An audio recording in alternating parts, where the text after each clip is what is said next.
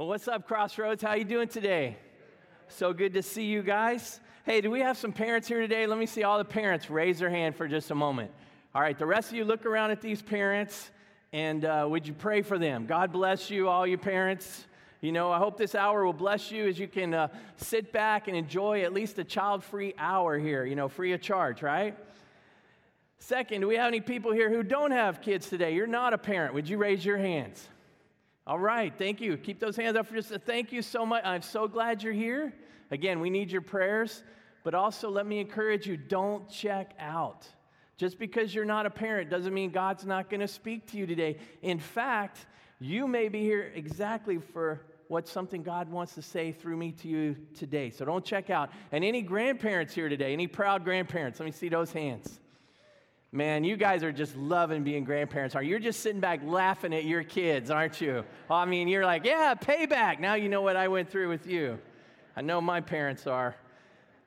Well, I want to reassure you up front I'm not one of those pastors who's going to get up here and speak to you as some big expert on parenting. I'm not going to make you feel all cruddy and guilty when you leave because I just want to be honest up front. I am a fellow struggler with you. I'm still trying to figure some things out. I have a 14 year old, a 16 year old, and a 25 year old, and they're all so different. And I'm still, you know, trying to figure some stuff out. I'm still trying to make up for some stuff I got wrong. I'm still trying to learn. And maybe you're going to leave today and go, well, at least I'm doing better than Pastor Dwayne, and that's okay. I'm okay with that. I'm here to serve, all right? I, I, I have to be honest. Nothing, nothing has humbled, blessed, challenged, and frustrated me more than building a great marriage and more than parenting. Can I get any amens on that? it's frustrating, but it's also a blessing, right? And I want to talk to you a little bit about parenting. Now, I don't know why we think, you know, like this couple in the video, oh, I got this figured out. I'm going to, you know, copy all the good things my parents did and everything they did wrong, I will never do. You know, I won't, I, when I was a kid, I used to think, man, why are my parents, why are they so tough about this? So tough? When I'm a parent, I'm going to do it this way.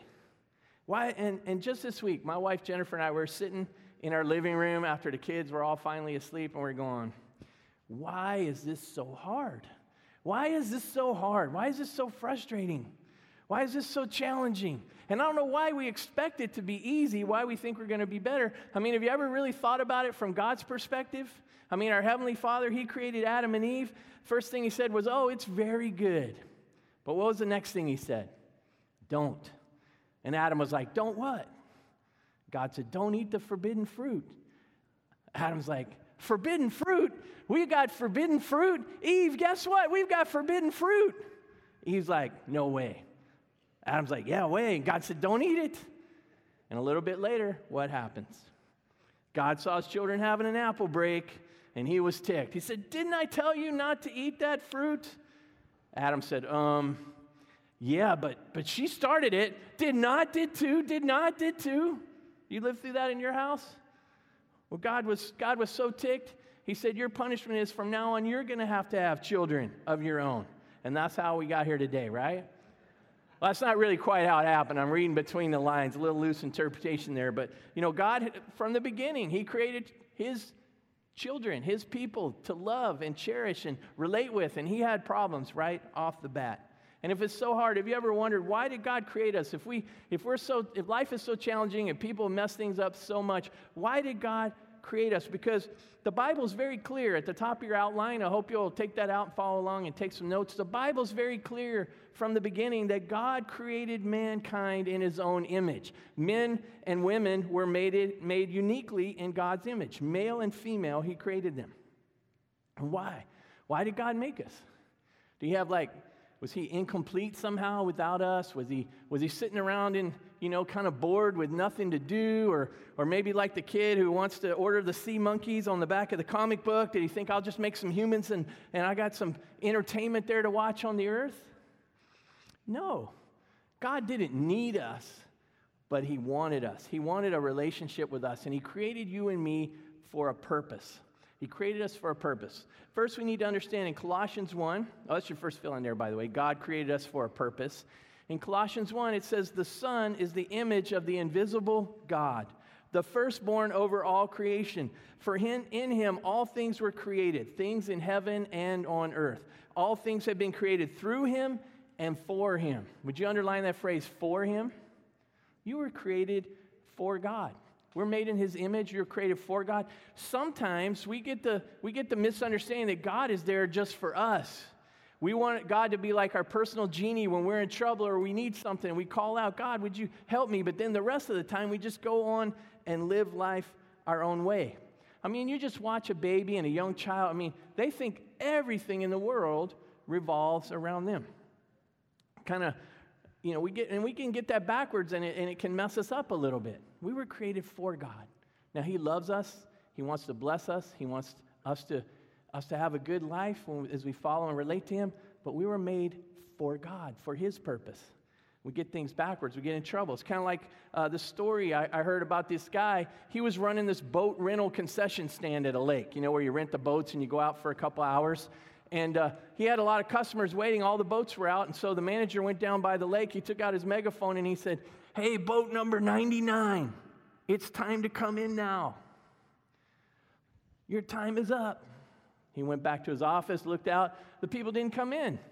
He goes back out again. Hey, boat number 99, it's time to come in. If you don't come in, I'm going to charge you overtime. Well, while he's waiting with his hands on his hip, his assistant walks up and says, Hey, boss, I think we got a problem. We only have 75 boats, we don't have a 99. Boss, being the smart guy that he was, he thought it over for a minute and he goes, Boat number 66, are you having some trouble out there? get things a little upside down, right? I don't know. Maybe that's, if you didn't understand it, ask your neighbor. I think that's funny. We get things backwards. And God made us so He could have fellowship with us, so He could have a relationship with us. We were made in His image. Nothing else God made or created is uniquely made in His image. And God wants, wanted to create beings who could choose whether or not they're going to respond to God. He created us with this freedom. Now, the best analogy I could come up with, I don't think it's Sometimes analogies are, are a little weak, but I don't know. Maybe it's kind of like when parents decide they want to have kids. I mean, you don't have to have kids to be complete. Why do parents want to have kids? They want someone to love and raise and cherish and enjoy. I mean, maybe it's like getting a pet. Why do you get a pet? Do you need a pet? No. But we want something to love and care for and enjoy. And God created you to be in relationship with Him, to have a family. He wants to love you and bless you and lead you, and He wants you to choose to follow Him and be a part of His family. But the Bible's very clear. Every one of us in this room, at some point in our life, we choose to turn our back on God and go our own way. We all sin, and it breaks that relationship, it breaks that family relationship. But God knew that would happen, and He created us anyway because He wanted to love us he wanted to show himself to us and he wanted us to respond to him. And number one on your outline, he wanted to adopt me. He wanted to adopt you into his family. I love how the message puts this in Ephesians 1. It says, Long before God laid down earth's foundations, he had us in mind as the focus of his love, to be made whole and holy by his love. Long, long ago, he decided to adopt us into his family through Jesus Christ. Can you underline that phrase as the focus of his love? God didn't need you, but He wanted you. And even though we walked away, we broke that relationship. God knew what we were going to do. He chose us, and He had a plan to send Jesus so that we could be forgiven. And I don't want us to just gloss over that. Think about that for a moment. God, the creator and ruler of the universe, He had you in mind before He even created the earth. He was dreaming of the day you would be born into this world. And I want you to just just say that with me. For, just say, God chose me. Would you say that? God chose me. Sometimes I don't think we feel very special or very important, but God loves you. He chose you. He created you for a purpose, and He has a plan for you. As His child, He wants, as, when you put your faith in Christ, you're adopted into His family, and then He created us to become like Christ. He wants to raise us up to become like Christ. Number two, to become like Christ. God has a purpose and a plan for your life. He knows that if you become more like Christ, you're going to be happier and healthier. Your relationships are going to be better. And so God's at work as your Heavenly Father to shape you and to mold you. God chose them, His people, to become like His Son so that His Son would be the firstborn among many brothers and sisters. Did you underline that phrase? To become like his son. What does it look like to become like Jesus? What does that look like? In a nutshell, as you become more and more like Jesus, your life will be marked more and more by love. As you become more and more like Jesus, your life will be marked more and more by love. That's what spiritual maturity is. It's not knowing all the Bible. Knowing all the Bible is important. Learning about the Bible, understanding God's word and purpose teaches us more about God and more about relationships. But really, God's ultimate plan and desire for your life is that you would love Him and love others. It says it right there. Jesus said, Love the Lord your God with all your heart and with all your soul and with all your mind. This is the first and greatest commandment. And the second is like it love your neighbor as yourself. See, the, the teachers of the law, they wanted to challenge Jesus. What's the most important command? And he said, Man, all the commands basically support these two. All of them fall under these two love God and love others. And then God didn't, didn't create us just, to, just for that relationship, but He had a purpose for us to accomplish here as we become more like Christ. He called us to participate in His plan, to grow His family. And so, number three, He called us to proclaim His praise. See, God created us to adopt us into his family, to make us like Christ, to, to restore us from the effects of sin on our lives, and then he wants us to proclaim his praise to others. And you might be going, well, what does this have to do with parenting? Just like we're God's children, God's made us in his image, and he wants us to raise our children to, to love Christ, to love others, to live their lives on purpose, to proclaim his praise. When we proclaim God's praise, it blesses him and it blesses others. First, we do it by the way we live. In Ephesians 2:10, it says, "We are God's handiwork, created in Christ Jesus to do good works, which God prepared in advance for us to do."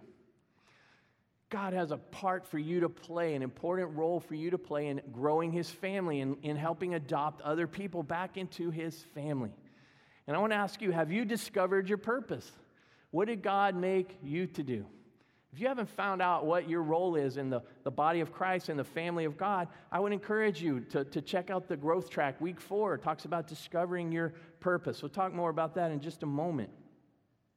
But find your purpose. And then in, in Isaiah, God says this I want to gather. He says, Bring my sons from afar and my daughters from the ends of the earth, the people I formed for myself, that they may proclaim my praise.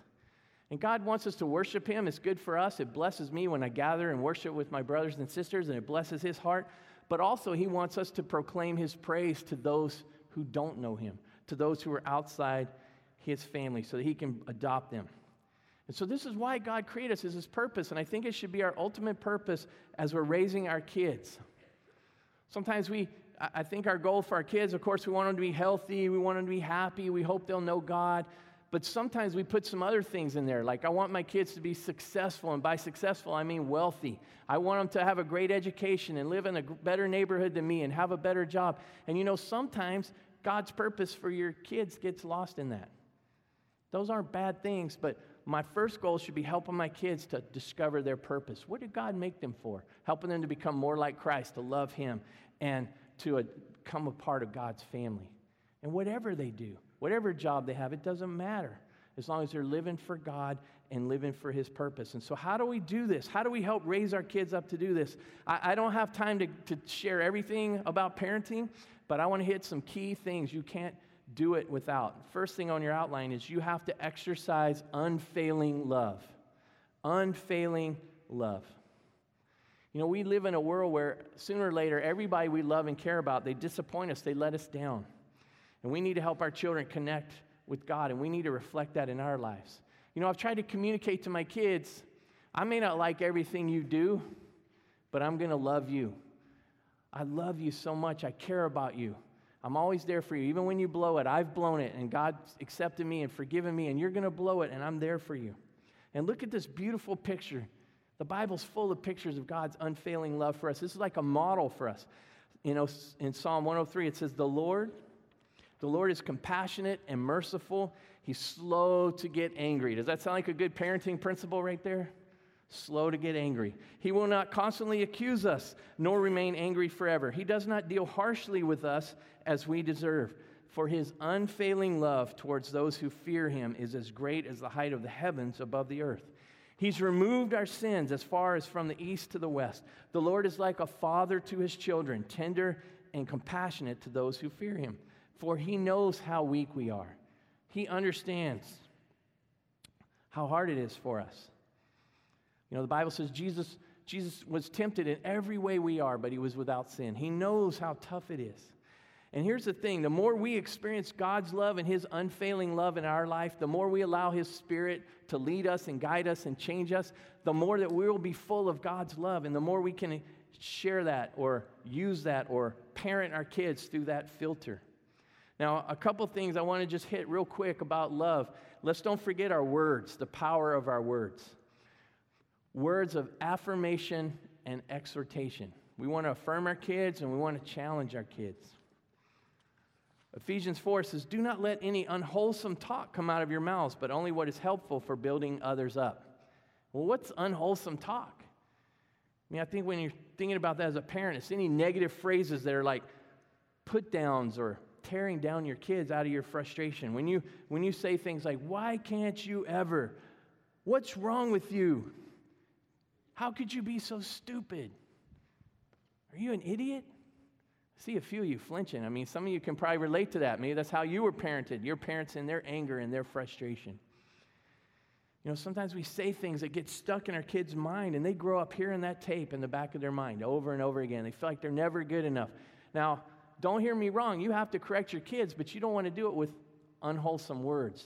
You want to do it in the right way. You have to be intentional about that. Uh, and I, I I feel like I'm pretty good on that end, but the, the positive, saying the positive, I tell my kids I love them, but, but I don't always, I'm not always intentional enough about being specific about things that I'm proud of them about. I need to affirm them. You know, before Jesus began his ministry, when he was baptized in the, in the Jordan River, what did God say from heaven? He said, This is my son whom I love. With him I am well pleased. You know, you need to tell your kids, man, I'm so proud of you about this or about, and be specific. I know sometimes it's hard to be affirming when you're standing there with a bad report card, right? Or they're locked in their room refusing to come to dinner because they can't get off their video game. I can't save right now. I can't come out. I've got to wait. Am I the only one who's ever heard that? No, I can't stop. I can't stop. Or they've forgotten to do their chores again. Forgotten. Oh, Dad, I forgot. No, you didn't forget. You just didn't want to do it. Recently, I asked one of my kids to uh, come down and do his chore, put away the dishes. And he said, I don't feel like putting away the dishes. I was like, What? Do you know how many things I don't feel like doing every day? If I, if I only did what I wanted to do, we wouldn't be living in this house. And right now, you wouldn't be living in here with me. no, that's what I was thinking. I didn't say that last part. Like, what? I don't feel like it. You don't live by your feelings, son. But I have to affirm, you, when you see the good things, because it's so easy, you know, when your kids are little, you praise every little thing they do. Oh, look, he's crawling. Oh my gosh, he stood up. I'm so excited. Oh, he's walking. But as they get older, you don't cheer for it's so easy to focus on the things they do that are wrong. We kind of lose that. Make sure you're, you're catching them doing good and you're affirming them. I, I really like it when it blesses me when you're so kind to your brother, when you help others, when you serve at church, or whatever it is. Be specific. Think of it like a checking account. You want to make more emotional bank deposits than you take out. You want to be, be careful that you don't get caught up in this cycle of nagging them because you're not really following through on the consequences. So you keep saying the same thing over and over. You want to make sure that you're listening. So for kids get, you know, it's not just the words you say, but making sure you listen to your kids and their heart. And uh, sometimes when we don't listen to our kids, they get very frustrated. And one of my boys, when we were, uh, he was doing good on the potty training, but he couldn't quite clean himself up well yet, but he, he could at least get it in the toilet. You know, we are yay. Uh, so we were all excited. But one day, um, in the midst of his doing his business, somebody knocked on our door. My wife and I are at the door talking to some friends. And I faintly heard a voice down the hallway, but I just kind of didn't really listen. I was kind of tuning it out. And after a few moments, here's what we heard.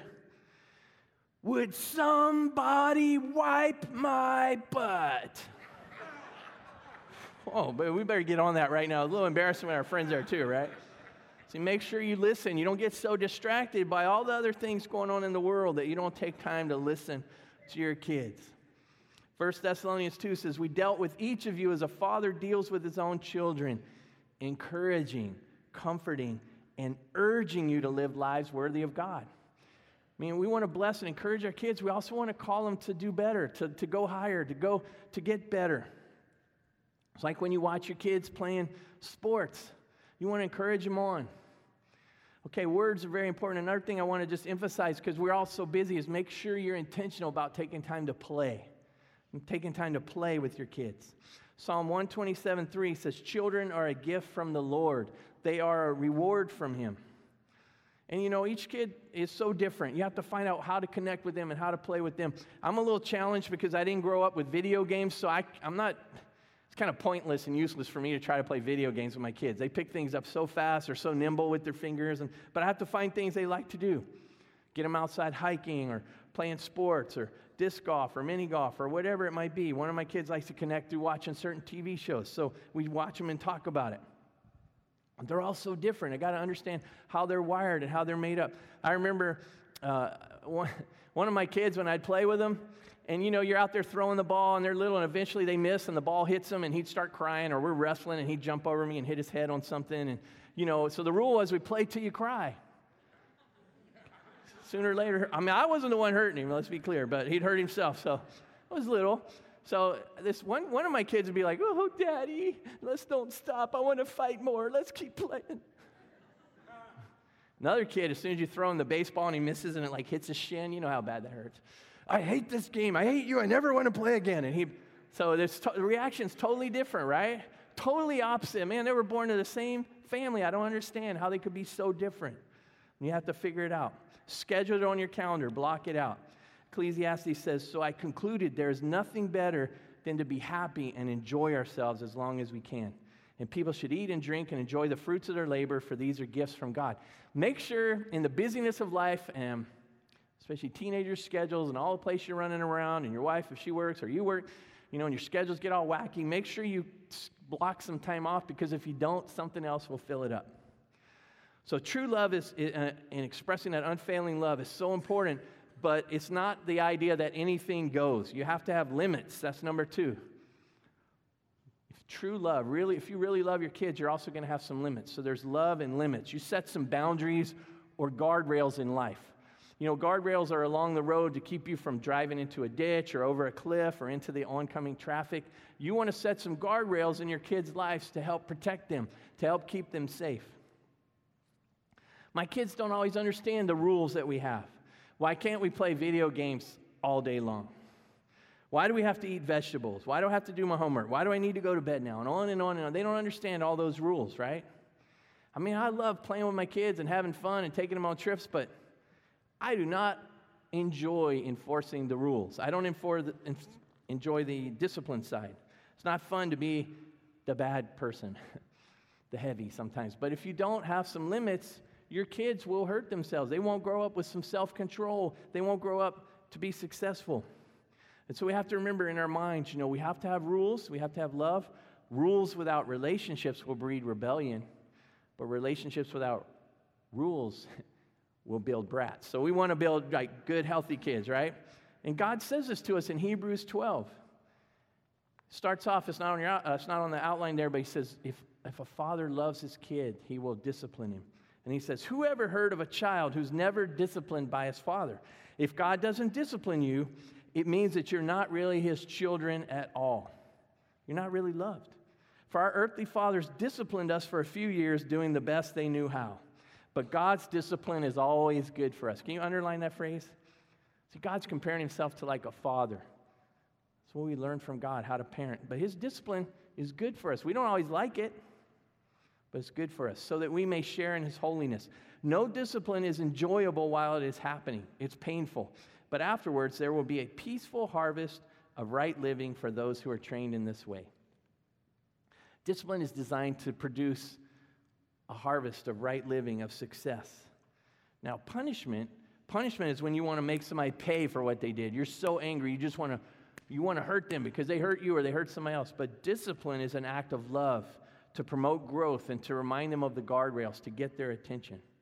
One of the Ten Commandments says, Children, obey your parents. And then it says it's the first commandment with a promise that if you do, you will live a long life full of blessing. If you teach your kids to obey you and they learn to obey God, and they begin to follow God's guidelines and His rules, you know what? Your kids are going to be a lot more successful and happy. They're going to have better relationships with other people. They're going to be better at life, like in whatever they choose to do, work or home. They're going to be better with their finances. They're going to be healthier if they learn to obey. It's So important. And in Ephesians, Ephesians is an amazing book about the church and relationships and the family. One of my favorite books in the Bible. Gives us some guidelines about. And in Ephesians 6, it starts off talking about teaching your kids to obey. And it says, while you're doing this, fathers, do not provoke your children to anger by the way you treat them. In other words, you don't want to provoke them to anger with harsh discipline. But you know what else is frustrating for kids? Is inconsistent discipline. You want to make the choices clear and the rewards and consequences, and you got to act on them. You, you know, i am I'm, I'm sure many of you have done what me and my wife have done. You, you make the consequences clear, but then you don't follow through, and then you're just nagging. Why didn't you do this? Why didn't you do this? Why didn't you do this? Now you're frustrating them, right? Should have just acted on it right away. Don't frustrate them. Rather, bring them up with the discipline and instruction that comes from the Lord.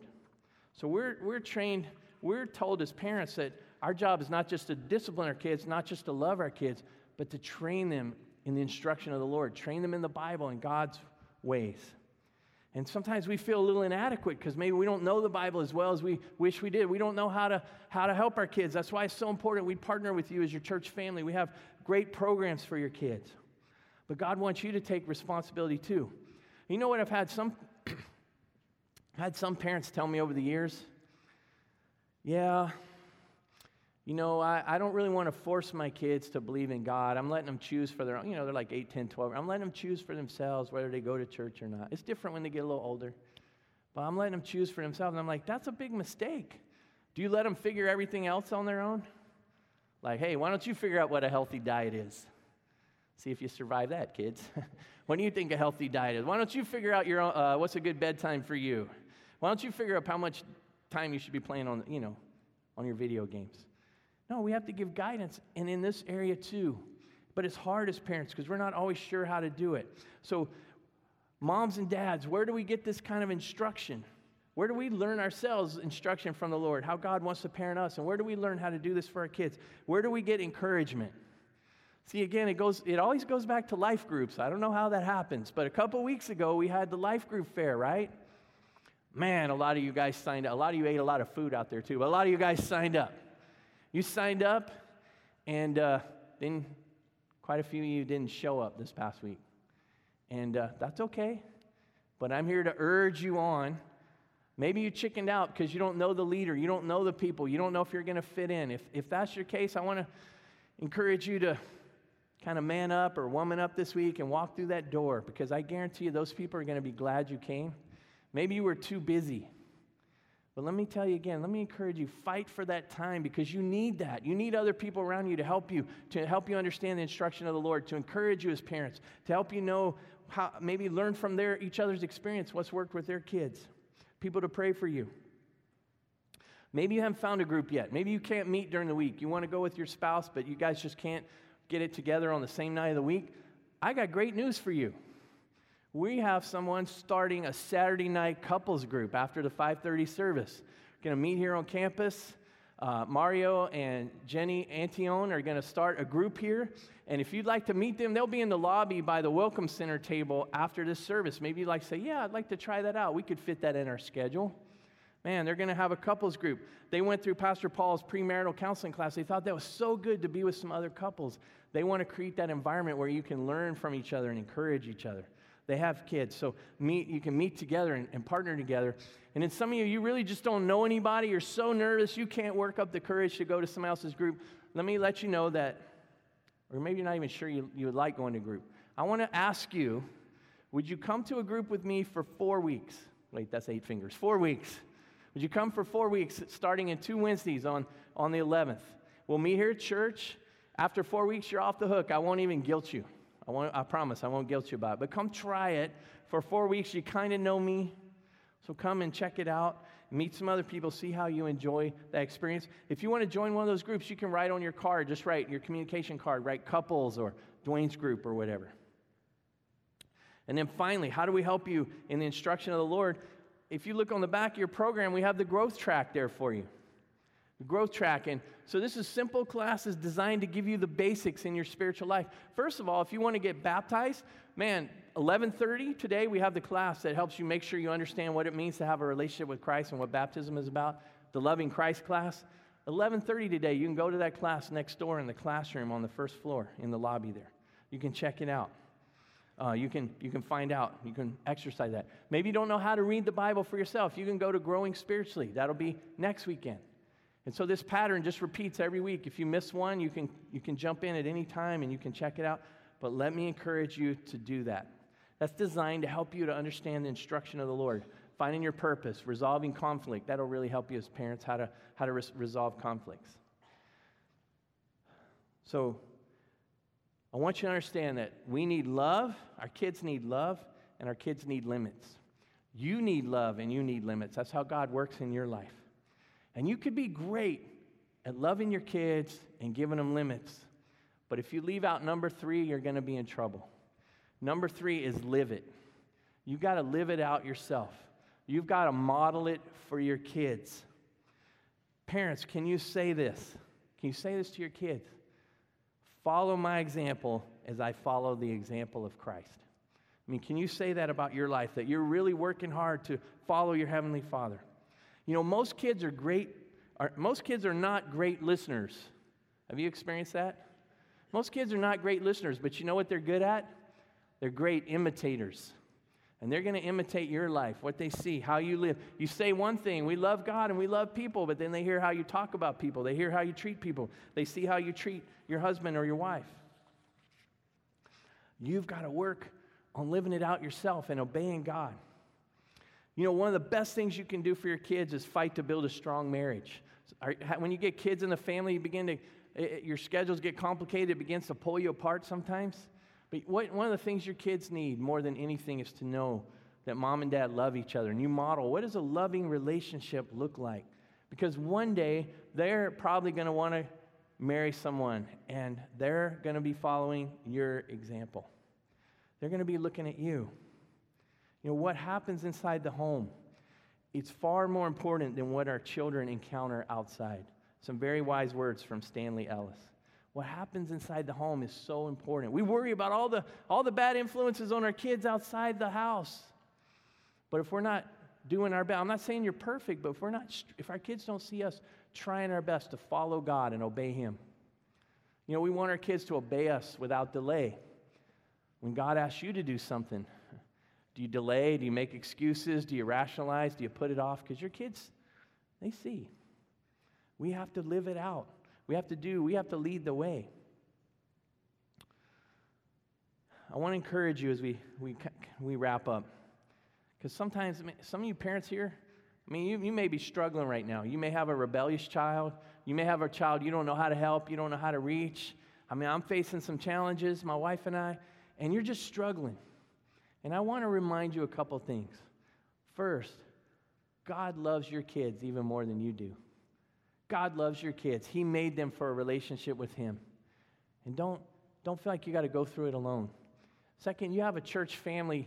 You know, we're not a church family who judges parents who are struggling, believe me. We're fellow strugglers. We want to support you and encourage you. You have a church family that believes in you and believes in your kids, and we want to partner with you. Want to encourage you and be there for you and help you. And so, again, get connected. And then don't forget to pray. Don't forget to pray for your kids and ask for God's help. You know, ask God to help you to, to show your, His unconditional love to your kids. Ask God to help you to be consistent and wise in how you set limits. And ask God to give you a more soft heart towards Him so that you're quicker to obey and follow what He asks you to do. Well, could we pray together? God, right now, for any, any parents here who are just really going through it, God, I, I pray you'd encourage them, you give them hope. Maybe they're just overwhelmed. I, I pray you just give them that conviction that if they, they get connected with some other parents who can encourage them and help them, some other people, God, remind them that you're at work in their kids' lives. God, sometimes our kids won't listen to us, and I pray that, that you'll put the right people around my kids who, who have a godly voice that can speak into their life.